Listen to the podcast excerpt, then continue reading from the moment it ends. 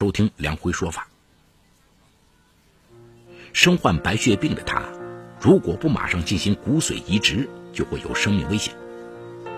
然而在生死关头，他却拒绝接受母亲的捐髓，甚至不肯与母亲见面。一个惊天的秘密，一次良心的救赎，让这对母女的命运跌宕起伏。今天我要给大家讲这么个故事。叫母女成仇背后的生死劫。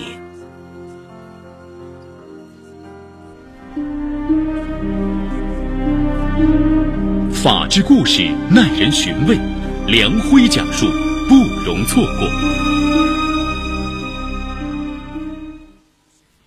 二零一二年十一月二号，已在中国医大附属医院沈阳盛京医院血液科住院三个月的张贝贝。视网膜产生了出血点，第二天尿样见血，主治医生告诉张贝贝的男友杜江，这是淋巴性白血病发展到严重阶段的症状，情况十分危急。而中华骨髓库还没有张贝贝的全相核匹配供者，只有马上找到张贝贝的父母，做半相核骨髓移植手术，成功率可以达到百分之五十。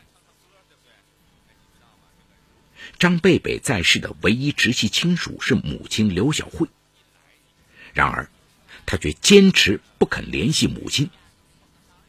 杜江急了，说：“妈妈救女儿是天经地义的事，你怕她担心，我能理解，但有什么比生命更重要？”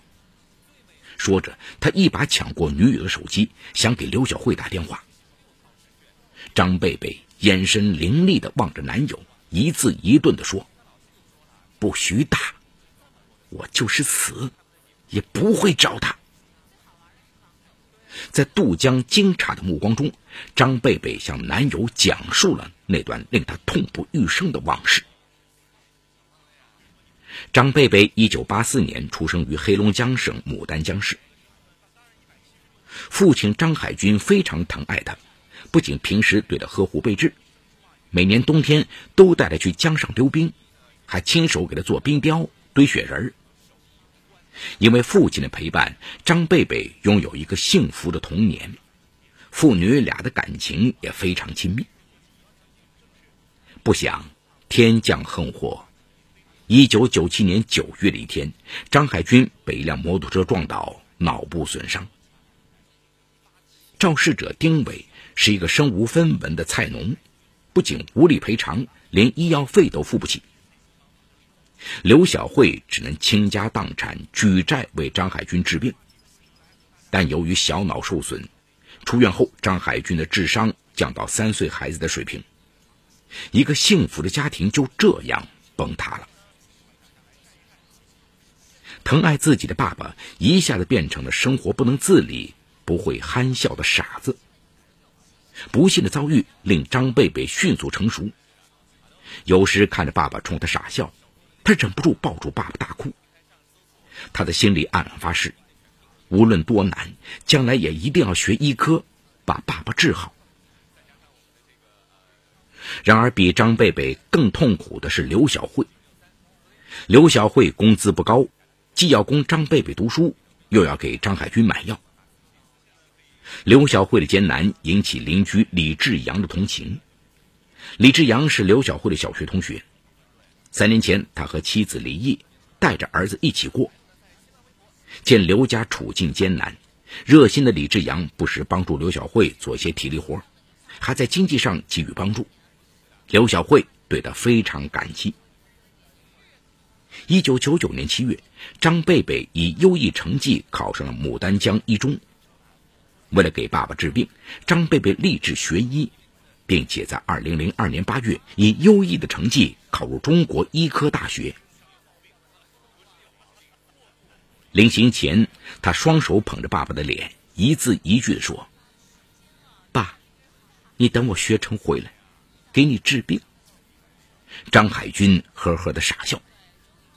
然而，他却没有等到女儿学成的那一天。二零零五年十二月九号。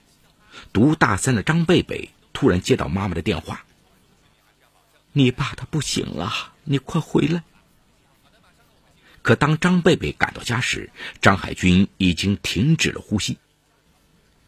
张贝贝扑到爸爸的胸前，嚎啕大哭。哭着哭着，他突然发现有点不对劲儿。父亲的表情平静，脸上却有一种让人警觉的铁青色。是什么病会导致这样？刘小慧告诉他，张海军是感冒引发肺炎病死的。他问妈妈：“为什么不去医院？”刘小慧哽咽着说：“来不及，病来的太快。”张海军脸上的铁青色成为张贝贝心中挥之不去的疑团。晚上，他打电话请教一位任课老师，老师告诉他，患肺炎的病人生前会有发烧、头痛、浑身酸痛、呼吸短促等症状，死后表情会带有痛苦，全身还有抽搐的症状，但是脸色铁青，一般是中毒而亡的表现。张贝贝心里顿时一沉，他又悄悄问起亲友，大家纷纷叹息。你爸一直身体好好的，不知怎么就突然得了肺炎。这种回答更加深了张贝贝心中的疑问。第二天晚上，来奔丧的亲友散去后，张贝贝找母亲进行了一次谈话。我是学医的，我知道爸爸不是死于肺炎，他究竟是怎么死的？面对女儿的质问，刘小辉一口咬定是肺炎。父亲逝世后，他整夜不睡的替父亲守灵，直到他下葬。一安葬完父亲，张贝贝就回到了学校，从此再没踏入家门一步，与母亲断绝了一切来往。母亲寄来的生活费被他原封不动的退回，哪怕亲友告诉他母亲要自杀，他都不肯回家。听了张贝贝的叙述。杜江非常吃惊，说：“那你就一辈子这样纠结下去吗？”报警我不忍心，毕竟她是我的亲生母亲。但我绝不会接受她的骨髓。我恨她。看见女友的态度如此决绝，杜江左右为难。把张贝贝安顿好后，他以出差为借口，悄悄去了牡丹江。在张贝贝高中同学的帮助下，他终于见到了女友的母亲刘小慧。原来，当年张贝贝离家后，刘小慧每天都给他打电话，可张贝贝把他的电话设成了黑名单。因为实在思念女儿，他还跑到学校的门口，眼巴巴的一等就是几个小时，就盼着能看到女儿一眼。可是张贝贝出来后，却对他视而不见。他回家后绝望痛苦的几次想自杀，是李志阳安慰他，陪着他，给了他活下来的信心和勇气。二零零七年，在给丈夫守了一年孝后，她与李志阳结婚。二零一一年退休后，夫妻俩一起开了个小饭店，不仅还清了外债，还有了一些积蓄。听到杜江说起张贝贝对他的怀疑和怨恨。刘小慧一阵苦笑，之后，他语气平和的对杜江说：“那么多年的恩恩怨怨，一时也说不清。将来我会给他一个交代。当务之急是救贝贝的命。”刘小慧和杜江商量后，决定瞒着张贝贝先去做配型骨髓检查，如果能配上型，就化名捐髓。听说手术费至少二十五万元，他坚持要帮女儿支付这笔费用。杜江婉拒了，对他说：“阿姨，钱的事您不用操心，我已经和父母商量好了。我是要娶贝贝的，他的一切费用我来承担。”但是刘小慧坚持承担一半的手术费用，他不断重复一句话：“无论如何。”我是他妈妈。见他这样坚决，杜江没再拒绝。幸运的是，刘小慧的骨髓低分辨有六个点位相符，高分辨有十个点位相符，完全符合给张贝贝骨髓移植的条件。得到配型结果后，杜江告诉贝贝：“你真幸运，医生已经找到了匹配的工者，来自中华骨髓库。”张贝贝兴奋极了，没有丝毫怀疑。二零一三年一月十九号，张贝贝的骨髓移植手术顺利结束，术后只有恶心、呕吐、腹痛等轻微的排异反应。医生说，这是半相合手术的最佳效果了。三月二十号，张贝贝痊愈出院，一个月后，张贝贝恢复良好。两次复检指标都很稳定。主治医生告诉他和杜江，照这样下去，再有两个月，他就可以适当做一些简单的工作了。见女友的身体状况稳定，杜江觉得是时候安排母女俩见面，把事情说开了。二零一三年五月一号晚上，杜江提前告诉张贝贝，说第二天家里要来一个重要的客人。贝贝再三问是谁，他都说要保密，并且叮嘱他，不管到时候看到谁都不能激动。与此同时，刘小慧已在他的安排下提前一天赶到沈阳，住在附近的宾馆里。五月二号上午八点，刘小慧轻轻按响了杜家的门铃，杜江应声开门。张贝贝一见到母亲，顿时眼中冒出了怒火：“怎么回事？他怎么来了？”杜江拉着他的手说：“给你捐骨髓的人，就是你妈妈。当时我和医生为了救你的命，才隐瞒了真相。现在你的身体基本恢复了，我想帮你们母女重归于好。毕竟是一家人，有什么误会都可以坐下来解释。”张贝贝眼前又浮现出父亲去世时的模样，顿时心如刀绞的说。我和他没话说，不需要任何解释。刘小慧轻轻的走过去，低声说：“贝贝，你别气，妈妈今天来，就是给你一个交代的。”看着母亲憔悴的面容和男友祈求的眼神，她终于松动了，和刘小慧一起走进了卧室。当门关上后，刘小慧缓缓的叫女儿道出了事实的真相。张海军出车祸受伤前几年，虽然生活不能自理，但至少很听女儿的话。有张贝贝在家帮忙照顾，刘小慧就当自己多养了一个孩子。她白天上班，晚上和周末做缝纫活、贴补家用，天天忙得不可开交。相比之下，张贝贝陪伴父亲的时间更多。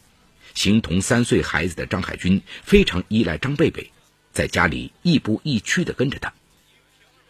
但是自从女儿去沈阳上大学后，张海军的情绪就突然不稳定起来，整个人变得暴躁易怒，天天吵着闹着要贝贝回来。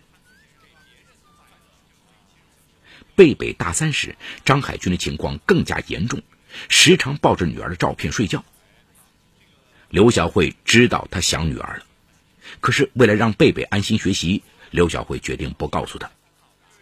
张海军越闹越凶，还动手砸东西。有一次他外出交货，回来发现自己的缝纫机竟然被张海军用锤子砸散。这是他挣钱的工具啊，也是家里最值钱的东西。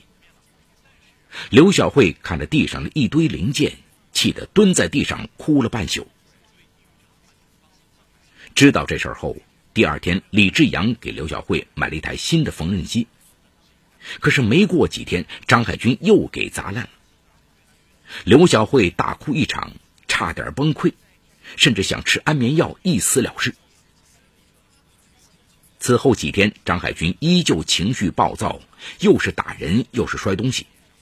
多年承受生活重压的刘小慧彻底崩溃了，她心里突然浮现出一个念头：她活着就是个累赘，如果她死了，如果她死了，大家就都解脱了。二零零五年十二月八号深夜，刘小慧在张海军最爱喝的糖水中放了二十片安眠药。张海军在睡梦中死亡。由于刘小慧对丈夫照顾得好，人尽皆知，所以对于张海军的死亡，大家虽然觉得有些意外，但都没有怀疑。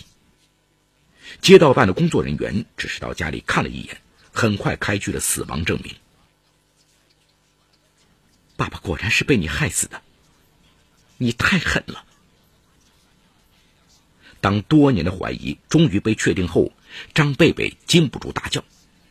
他打开门，厉声喝道：“你走，我再也不想看到你！”将母亲连推带搡的弄出卧室，张贝贝把门“砰”的关上。想起父亲的冤死，想起他对自己的疼爱，不禁失声痛哭。而道出压在心头多年的秘密，刘小慧既有些轻松，也有些虚脱。离开杜家后，他独自在一个墙角下坐了很久。让人万万没有想到的是，当天晚上，张贝贝因为受到强烈刺激，意识出现错乱，连水杯都端不稳。杜江大惊，立即将他送往中国医科大学附属盛京医院。医生检查后，神情严峻的对他说：“白血病患者手术后，最需要的就是心态稳定，静心修养。病人的这种状态是大忌。现代医学只能治身体，却无法医心病。如果病人一直情绪不稳，就像坐在火山堆上，病情随时会恶化，后果不堪设想。”杜江把医生的话悄悄发短信告诉刘小慧。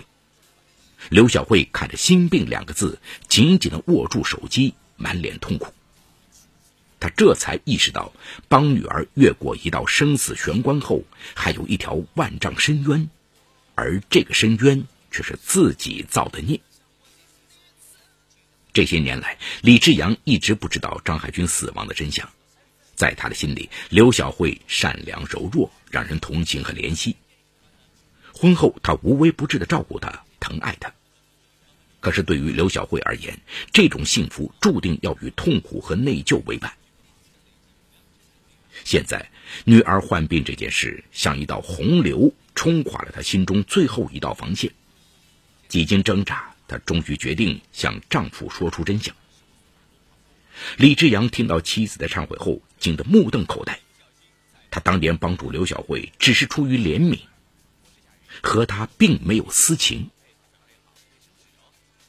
二零一三年九月十七号，张贝贝收到母亲刘小慧快递来的一封信。贝贝，妈妈知道，现在说什么都无法挽回失去的东西了。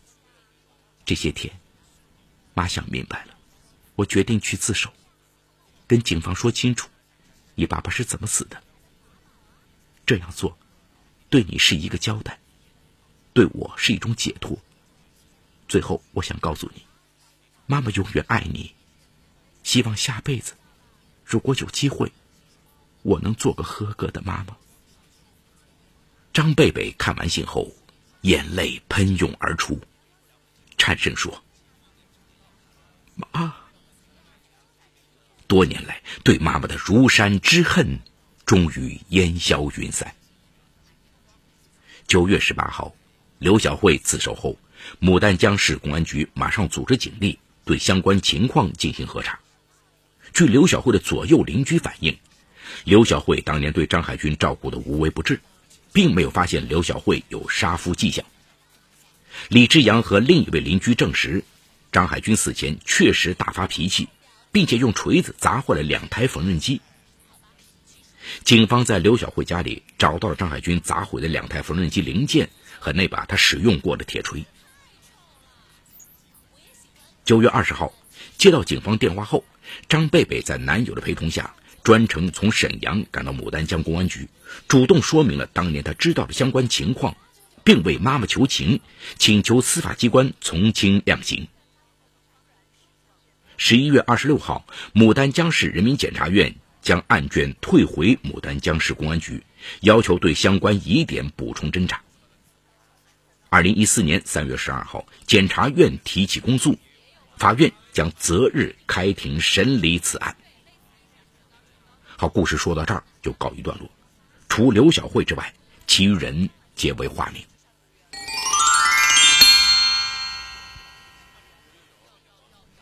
一场车祸本是错，然而用另一个错误去解决错误，终将酿成更大的错。刘小慧在痛苦的路上越陷越深，越走越远。的确啊，刘小慧的遭遇是值得大家同情的，但他剥夺他人生命的行为却是法所不容的。本案当中啊，刘小慧故意非法剥夺他人生命，已经构成故意杀人罪。根据我国刑法第二百三十二条规定，故意杀人的，处死刑、无期徒刑或者十年以上有期徒刑；情节较轻的，处三年以上十年以下有期徒刑。同时，刘小慧具有自首情节。自首啊，是指犯罪后自动投案，向公安、司法机关或者是其他有关机关如实供述自己的罪行的行为。根据我国刑法第六十七条规定，犯罪以后自动投案。如实供述自己罪行的是自首，对于自首的犯罪分子，可以从轻或者减轻处罚。